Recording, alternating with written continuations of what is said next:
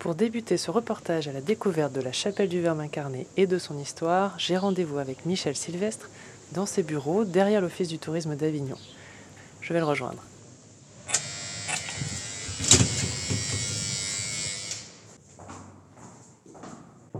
Oui.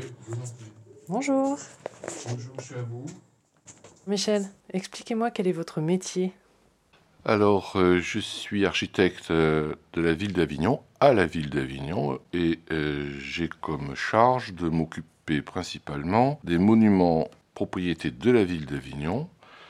Et c'est ainsi que j'ai j'ai été amené à travailler et à restaurer la chapelle du Verbe incarné. Vous travaillez à la ville d'Avignon depuis combien de temps?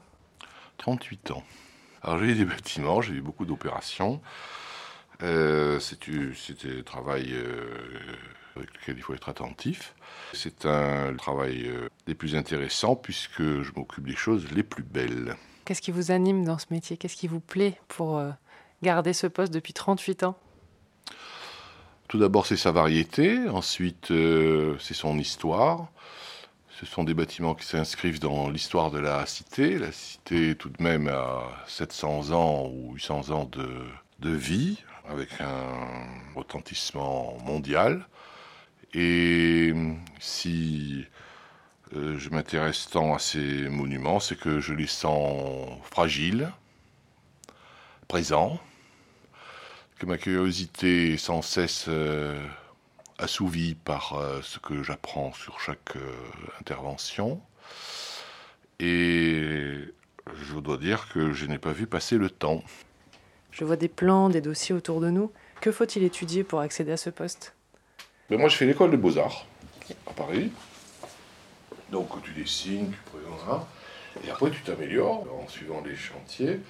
Et ma foi, tu dois en connaître euh, les limites. Parfois, quand on ne sait pas, faut pas faire. Mm. C'est comme ça qu'on fait. euh, Je fais des travaux euh, de pour mes chantiers là en ce moment. Les pierres tombent, alors je prends, voilà, je nettoie, j'arrange et je restaure. Ça n'a rien d'extraordinaire. hein.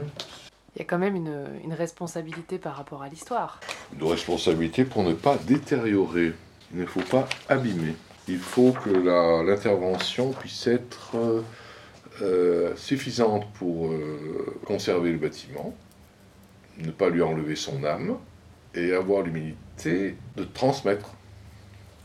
À être architecte et pas montrer ce qu'on fait, c'est vrai que c'est C'est ça. Travailleur de l'ombre en fait.